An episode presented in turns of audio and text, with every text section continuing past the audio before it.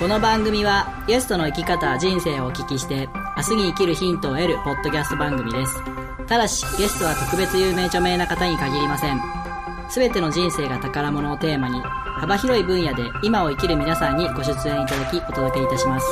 要するに素人二人が興味ある人を招いて楽しくおしゃべりする番組です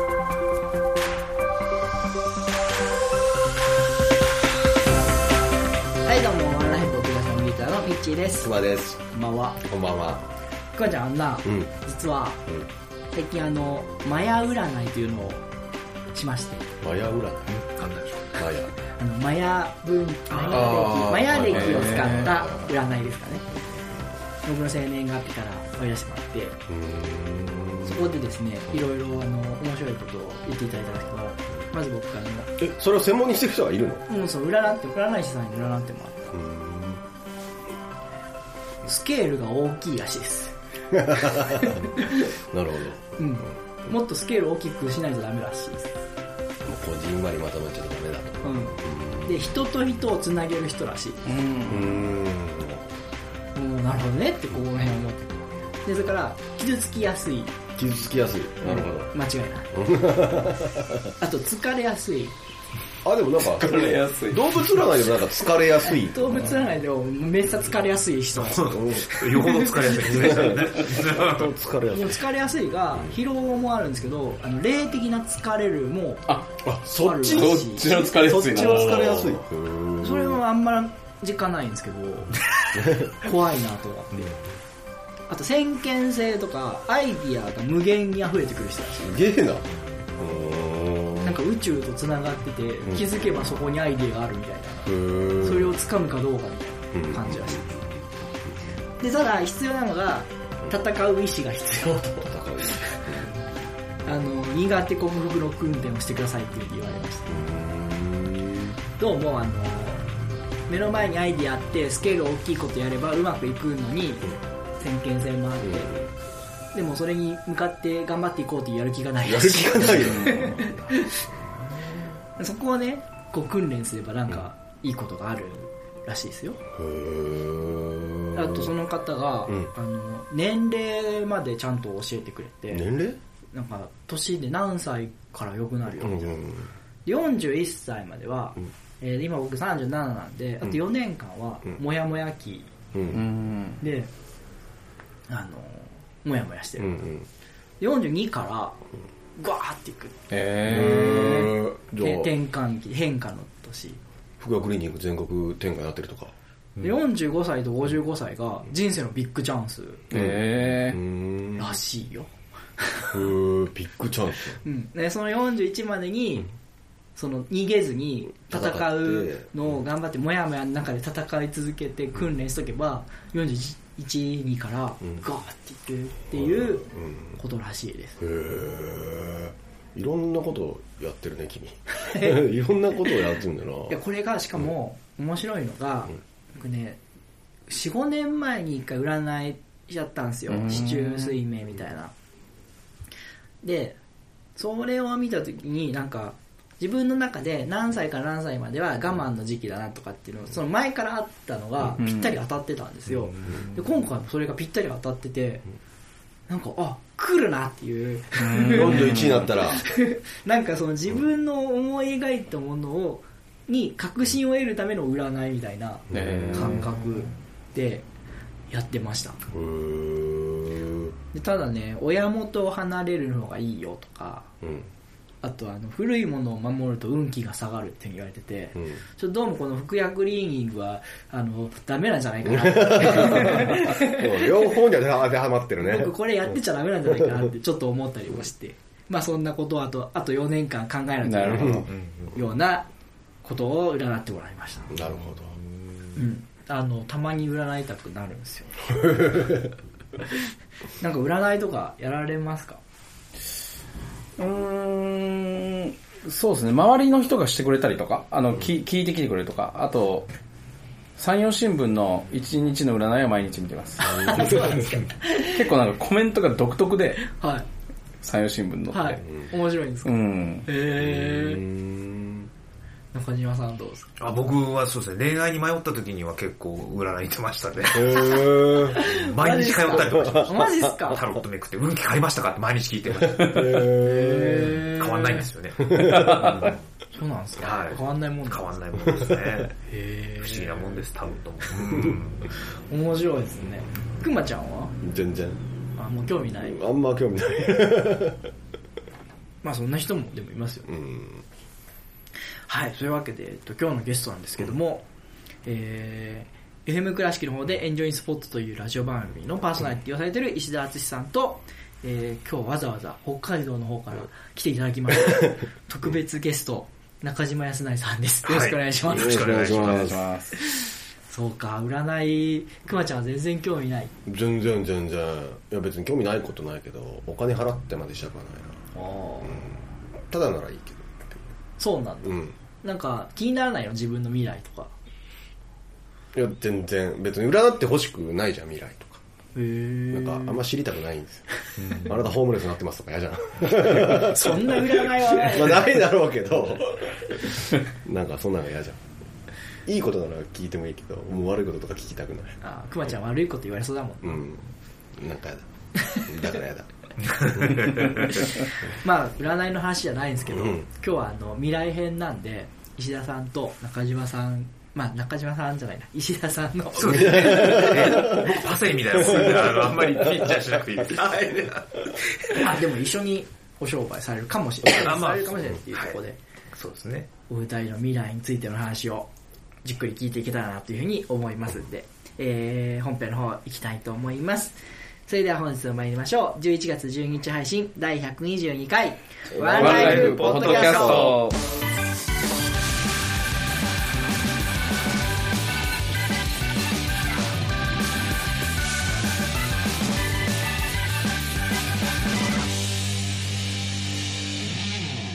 はい、それではゲストコーナーです。えー改めまして本日のゲストは FM 倉敷エンジョインスポットパーソナリティの石田敦さんと、えー北海道から来られた石田さんの後輩、はい。えー特別ゲスト中島康成さんです。よろしくお願いします。よろしくお願いしまお願いす。します。えーじゃあちょっと3回目になるんですけども、はい。今日から初めてこの番組を聞き始められた方もいると思うんで、石田さんの自己紹介の方お願いします。はい。えー、まあ FM 倉敷って言っても社員ではなくて、まあ市民制作番組という市民が作る番組の中で月に1回、エンジョインスポットという番組をしています。石田敦と言います。で、まあ、それは月1回なんで、まあ仕事は、あの、みんなで作る財団岡山っていうコミュニティ財団の運営と、普段は、あの倉敷にある石田工務店という工務店で、まあ土木建築の仕事をしています。うんはい。じゃ今日はそのお友達、中島さんが、石田さんが連れてきたんで、石田さんに紹介してもらう。そうですね。お願いします。お願いします。大学の後輩なんですけど、はいあの、二つ下の後輩で、まあ今日は、あの、ちょうど岡山にその仕事の相談とかで来てくれてたんで、じゃあ一緒にっていうことで、あの、し北海道でしてる仕事もコンクリート系のことなので、まあ土木とね、関係あることもあるので、一緒に来てもらってます。仕事で使う、まあ、コンクリ、そうですね。広くね。はいうん。よくわかんないですね。もう喋ってます。はい。なんかもう、突然来ていただいたのになんか、でも岡山にずっといらっしゃるんじゃないかっていうぐらいなんか馴染みのある感じの。うん、結構来てますね。ぶっかけうどん大好きで。うん。あー、古市さん。はい。うん。あ、古市さん、あ、そう。古市、ぶっかけるの古市なんか偉い感動した時期があって、うまいっつって、ほんで、一時、僕、中島くんの名前を、倉敷中辞典さんって呼んでたっていう、そうあの視点出す話しながら。そうですね。あ、倉敷中辞典ですかって言うから、はいって毎回言ってました。しばらく、10年ぐらい言ってましたね。ちょっとハマってたんですそうそうそうです。そうです。いやもう何回も来てます。来させていただいてます。なんかもうわざわざ北海道から来ていただいたとは思えないぐらいの馴染みっぷりで。そうですね。だんだん口も滑らかになってきましたね。慣れってありますね、やっぱりね。まあ、また出てくださいよって気軽に言えそうな感じです。北海道から。もういつでも来ますよ。ほんと来ちゃいますからね。ま、またぜひじゃあ、岡山来られた際に、ああ、ぜひぜひ。今度中島さん会をやりましょう。ええ マラソンの時もあるしね。いや、マラソン、あそうですね。それいいですね。まあ、その時家族と一緒だからちょっと時間が遅れる。で違う機全。員、そう、全員でそう、そうじゃ出身の義理の弟が全員、全員連れてきます。うちではいつも岡山弁が飛び交ってるんですよ。あそうなんだ北海道の家では。あ、そうなんですそう、奥さんもそうそうなんですよ。うん。そんなこともあって、ご縁はあります。はい。じゃあ、えっ、と、早速ね、未来編の方なんで、はいはい。おお話を話を聞いていきたいんですけども、じゃあ、ズバリ、石田さんのこれからやりたいこと、夢、目標などお聞かせください。なるほど。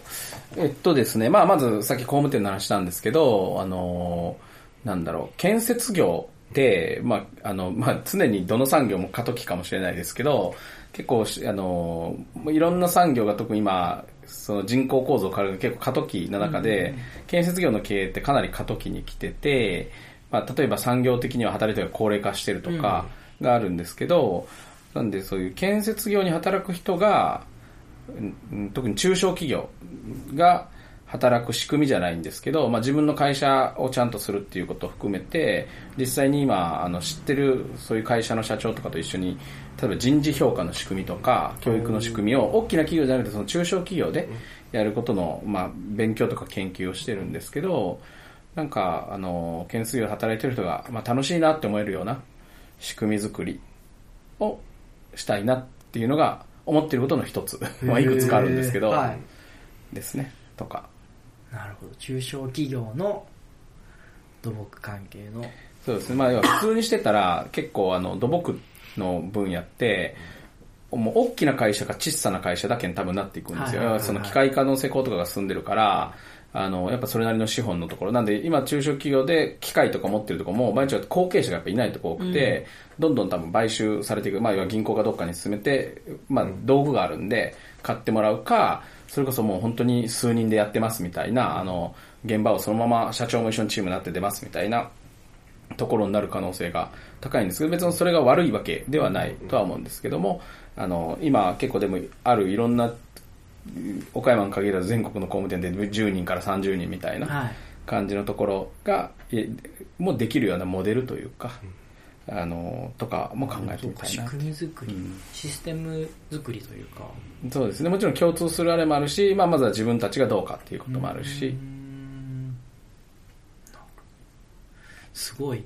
なんかやっぱり考えてることがちょっと違いますよね。工務店、工務店さんの考え方とちょっと違いますよね。普通の。うん、まあでもね、例えば、じゃあクリーニング屋どうしようって一緒ですよ。僕の場合、その土木で、あれだし、そのじ工務店っていうのが実家なんで、うん。言ったら、それで大きくしてもらってるんで、あの、そこにね、貢献したいというか、まあで、結果それが自分の生活支えることにもなるし、やっぱ、自分とこもそうですけど、周りのそういう同じ環境の人とかも巻き込んでじゃないけど。うん、そうです、そうです。とう。ん、というのがね、あの、その土木工事とかってインフラなんであ、特に災害があったりとか、なんかしたならばない方がいいですけど、一社だけうんぬんって話じゃななくて、お互い協力しないと工事ってやっぱできないことが結構あるので、ああ、なんかそれちょっと、うちでも真似できそうな感じがしますね。クリーニング業界、んインフラ整える。インフラ。うん。いや、なんかいろんなとこと組んでっていうのは考えれるなと思って。うん。あの、ちなみに、さっき機械化が進んでるっていうふうにおっしゃったのは、どういう面で？あ、例えば、勝手に、あ、まあ、災害とかあった時に近くに寄るのって危なかったりするじゃないですか。だからラジコンみたいなイメージで究極言うというか、人乗ってないのに動くバックホーとか、バックホーってあの土こう掘るようなショベルカーみたいなのとか、はあ勝手に動くようなのとかもありますし、あと結構今大手のメーカーが CM やってて面白いのは、あの慣れて、昔だったらその、例えば土をこの角度で切ろうみたいなんて、熟練の人がやらないとできないのが、あの入社2年目ですみたいな女子社員が、あのやって、1日研修受けただけでできるようになってるみたいな。要は掘る角度が自動設定できるというか、動かしはしないといけないけど、みたいなこととかですね。ああ、そうか。じゃあ、もう、なんていうんですかね。訓練というか、修行がいらなくなる。うん。もあるし、まあいろんなことがね、例えばそのドローン使って測量したりとか、あ、へえ。ね、現、昔だったらそれこそ、すっごい昔のこと言うと、富士山の上にレーダー立てるためにすっごい苦労して、あの伊勢湾台風があって、天気見えるようにしようっていうのでレーダー立てるのに超苦労して物とか運んでるわけですけど、そういうことが当然、まあ、例えば飛行機で取材運いろいろ変わっていってるのと同じように、それはもっと身近なレベルで、あの、まあ、そのドローン使って測量したりとか、ができるようになってるっていうことですね。家とかも 3D でもうがパソコン上でこう組み上がってるイメージができたりするわけですねもうだし、今だったらもっと言うと VR、その要はえーカメラつけて、あのーね、ぐるって回ったら自分がその家にいるような感覚で物見えるよみたいなね。すげえ時代ですね。すごいじ でももう本当これもう今そうだしこれからはどんどんそうなっていくんですよねそうですね。へえんかじゃあそれ以外の？あとは、えっと、それこそ、その、まあ、じゃあ中島くん、せっかく今日来てくれてるんで、あれ中島くんは仕事でコンクリート系のことをししてるんですけど、その、土木の分野とかって、えーまあ、めこれからメンテナンスすることが増えて道を作るだけじゃなくて道を直すとか、あともっと言うと日常生活で言うと、あの、結構いろんな地域で草刈りに困ってるとか、草刈り、あの、草が生えるでしょ、その道の周り見えなくなるから、で草刈りしないといけないんだけど、もう草を刈れる人がいなくなってるというか、あの、地域でも町内会で買ってたけど、高齢化進んでてみたいなことが起きてるんで、そういう、なんていうか、インフラのメンテナンスの仕組みとか、やり方を、今までない、それこそ、まあ、じゃあ IT を使ったとか、みたいなことも考えたいなとか。その草刈りとかって、本当やってて思うのは、まずそもそも道端刈るの危ないはい。し、大体まず夏に刈らないといけないから暑い。はい。だからやりたがらないわけですよね、みんな。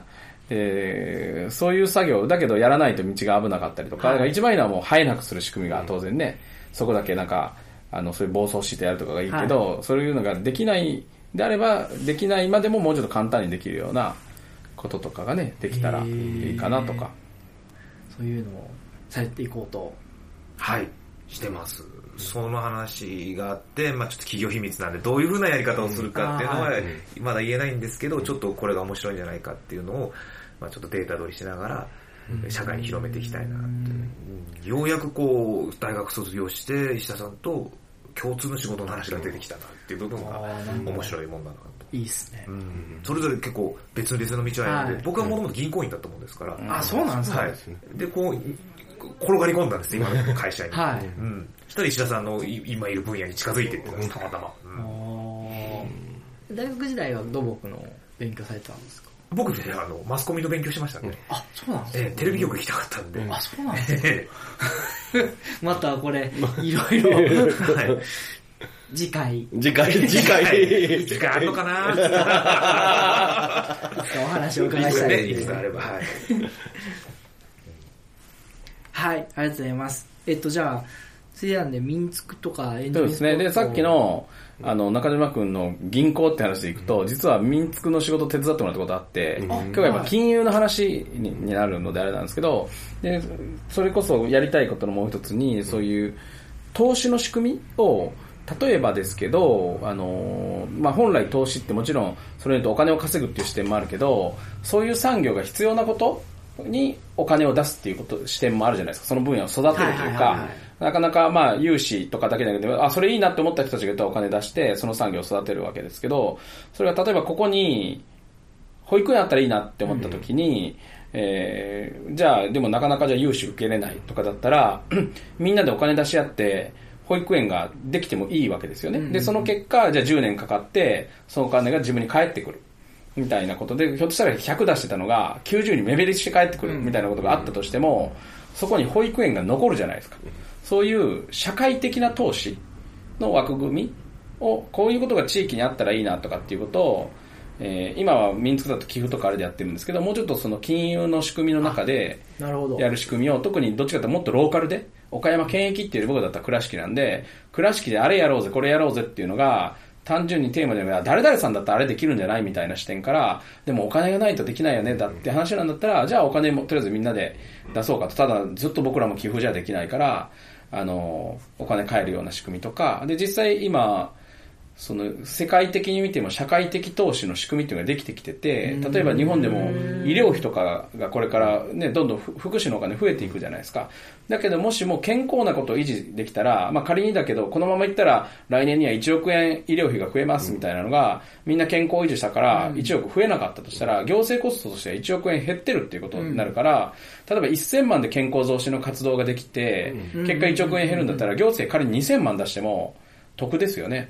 なので、そういう成果ができたこと、もともともちろん指標は決めてて、最初民間のお金でやる、では投資家が例えば1000万出す、でやった成果が出て1500万になって投資家に返すみたいなスキームとかが、まあ、イギリスとか韓国ではもう進んでるんですけど、日本でも実験が進んでて、なので、そういう仕組みをよりローカルで、その大きなお金じゃなくても、これあったらいいねって出してお金が回るみたいな仕組みができたらいいなっていうふうに思っています。なるほど。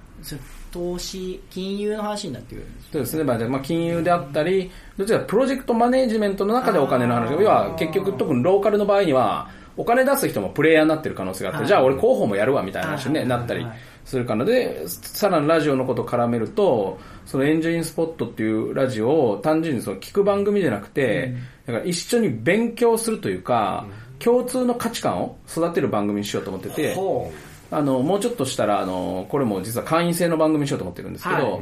それをクラウドファンディングしようと思ってて、あの、会員制って言っても別にラジオは誰でも聞けるんですけど、えっと、ラジオのクローズなコミュニティを会員制で作って、例えば今度、まあゲストのミッチが来ますって、ミッチこんな人ですっていうので、その人に聞きたいことの事前に質問があれできたりとか、で話聞いた上で、えミッチーの話もっと聞こうよ。だったら、じゃあミッチー呼んで勉強会やろうぜみたいなこととか、さっきの社会的投資みたいな話も、そういう仕組みがあるんだよみたいなことを、みんなで集まって勉強会できたらいいけど、なかなか時間取れなかったりするんで、いざプロジェクトやろうって時に一から一緒に勉強するんじゃなくて、あ、あのことねから始まるように、ラジオを通じて月に1回、で、共通もちろん、共通言語を持っとくっていう。で、まあ、会員にはネット配信もするというか、要は自分の好きな時に聞けるようにして、するようう。なああ、面白い。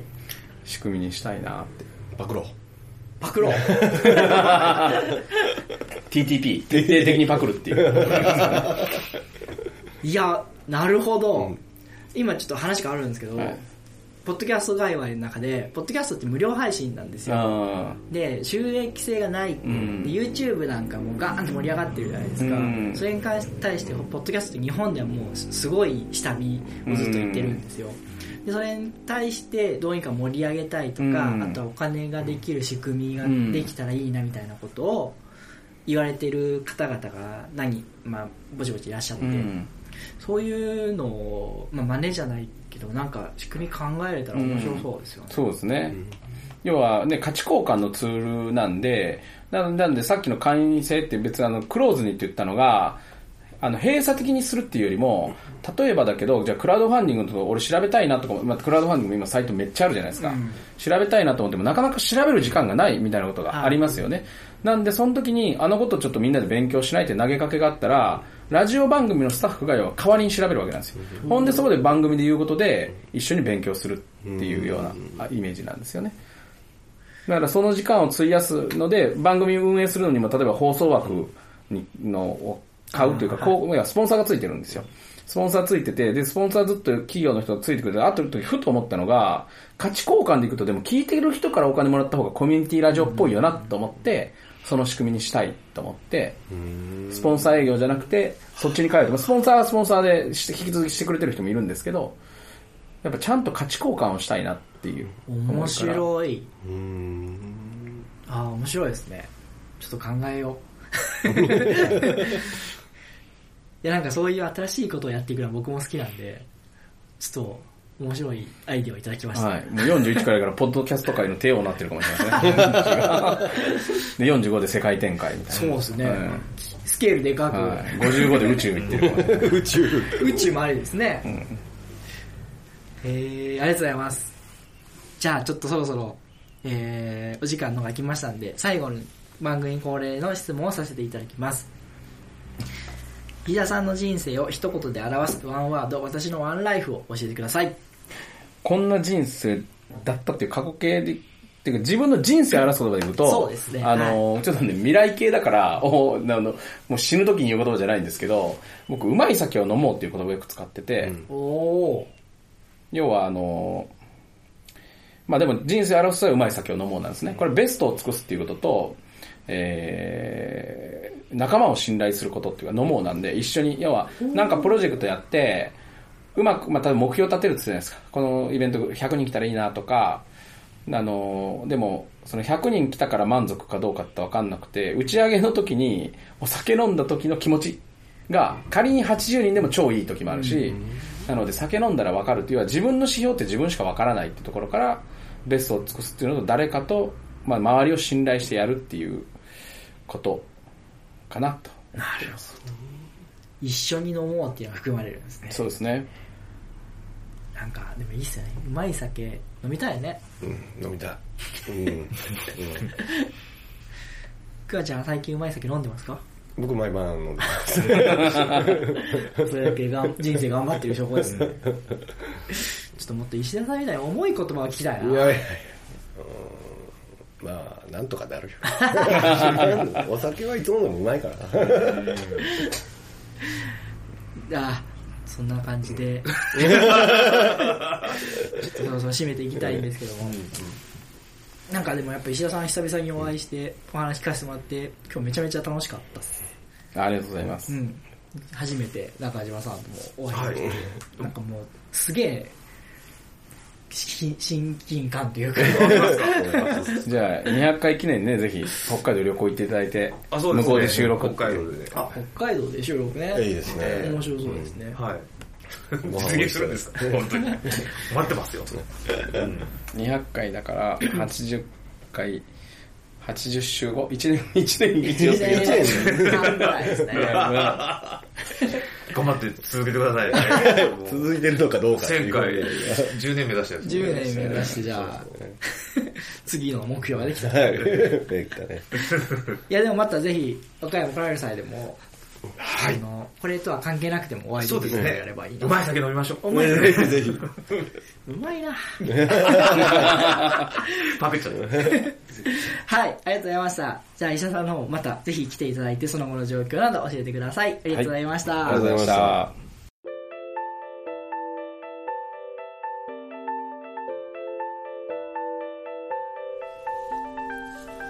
ワンライフポッドキャストでは皆様からのメッセージを募集しております。ブログ、Facebook、Twitter のメッセージ機能、もしくは Gmail にてお送りください。Gmail の宛先は onelifepodcast.gmail.com onelifepodcast.gmail.com ワンライフポッドキャスト .gmail.com まで現在募集中のコーナーはブログ、Facebook をご覧ください。皆様からの愛のあるお便りをお待ちしております。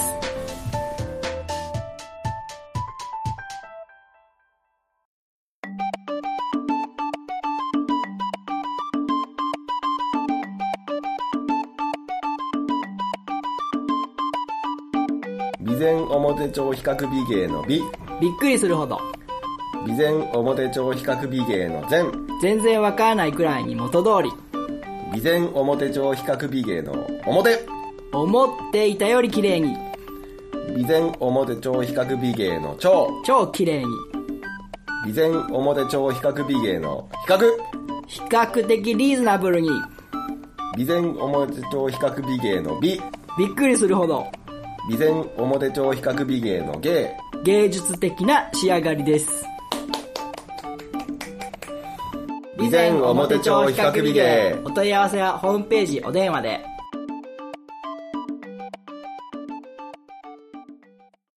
はい、エンディングです。お疲れ様でした。お疲れ様でした。さあ、皆さん3週にわたり長い時間ありがとうございました。ありがとうございましちょっとここで感想でもいただけたらと思ったんですけど、た。いや、もう、すごいおもし面白いなと思ったのは、このカジュアルな感じで収録できるので、すごい iPhone1 な。個ですから。うーん。ね初めてですこれだとどこでも本当できるから、結構あの、外、出張収録ならしてるんです。ね、今度200回には北海道も行くっていう伺ってますし、出張収録してるんですよね。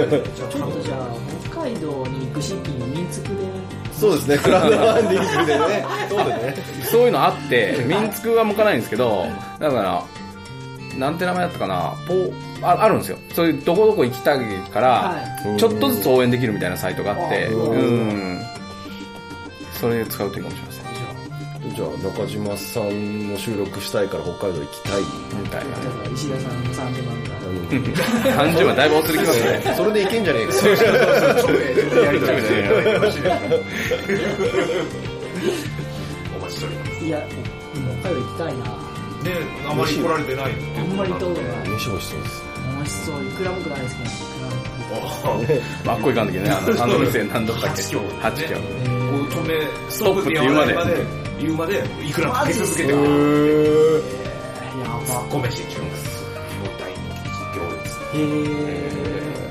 まあなんか、じゃあ今度行くときは、ご連絡します。はい、ご連絡イコールをご馳走してください。とい。うことで、お待ちしております。はい、大丈夫ですよ。そう、こんなカジュアルな形でやってるんですけど。い。や、すごい。なと思って、そうい。うね、なんか、さらにミッチ YouTube もってい。う話なんで、なんかい。ろんな本当橋の本あるんだなって思いました。発信そうですね。なんか僕これ始めたのはやっぱり、発信ツールを持ってる人は強いなって思ったんですよ。うん。うん。で、まあ、多分これを聞いてる人は最初の頃に比べるとちょっと増えてるんですけど、うんまだまだ少ないんですけど、続けると徐々に徐々に増えていくと思うん、だし、レビューがこれってすごい。思いますか？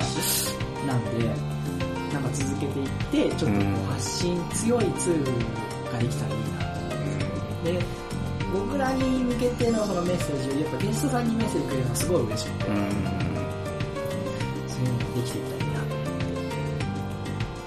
いや、今日はちょっと石田さんにいろいろ勉強したかな。いろいろ教えてもらったかな。パクれるね。だいぶ。面白そうなことをやっていこう。と思いました。はい。俺の感想で。水田さんの感想で。中島さん感想とかいや僕初め、インターネットラジオは初めてなので、こういう風に、すごい、やれるんだなっていう、素晴らしいなと、なんか、僕もやってみ、いずれやってみたいなと思いましたね。すっごい簡単です。え 確かに、確かに設備は簡単ですけど、でも、喋り続けるってすごい、続けるってすごいですよ。あそのモチベーションに感服です、やっぱり。ーモチベーションなんですか？モチベーション？そんなない。これが週に1回だったらもう多分とっくにやめてるんですよ。月1回だから。あまあまあまあまなるほどね。なんか頑張らないから続けてる感あ。じ。頑張ら、頑張らなくていいから続けられてるっていうのがありますよね。もうちょっと頑張れって言われたらもうちょっと、頑張るのか。俺は常に頑張ってほしいんだけどな。もうちょっと頑張るな。はい、すいません。ちょっとじゃあ、そんな感じで、えーと、ゲストの方のイベント告知宣伝などがあれば、よろしくお願いします。はい。えっ、と、12月17日、はい。ちょっと先1ヶ月先くらいになりますけど、はいまあ、に、えー、倉敷なんですけど、さっき、あの、前回の回で、そのファシリテーターの話したんですけど、あの、子供向け、小学生向けのお金と寄付の教室、お金の4つの使い方っていう講座をやります。ので、まあ、なんだろう、そういう、ね、うんまあ、どっちか小学生向けなので、親子で参加みたいになると思うんですけど、まあ、興味のある方は、あの、参加してもらえたらなと思うと、まあ、ミンツのホームページからこれは見てもらえます。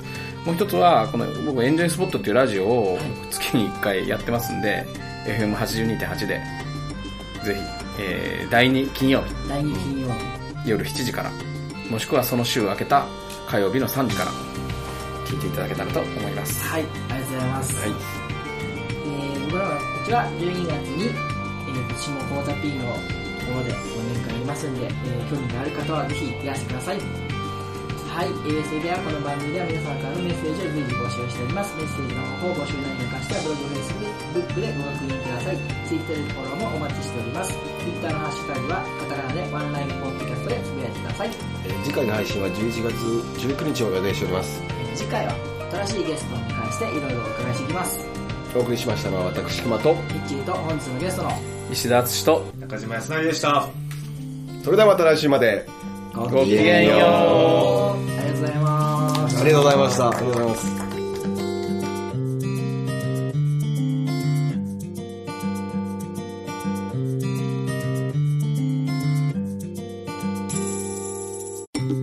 この番組は大切な靴やバッグをお直しします備前表帳比較美芸と毎日がちょっとハッピーになる選択をの服薬クリーニングの提供でお送りいたしました。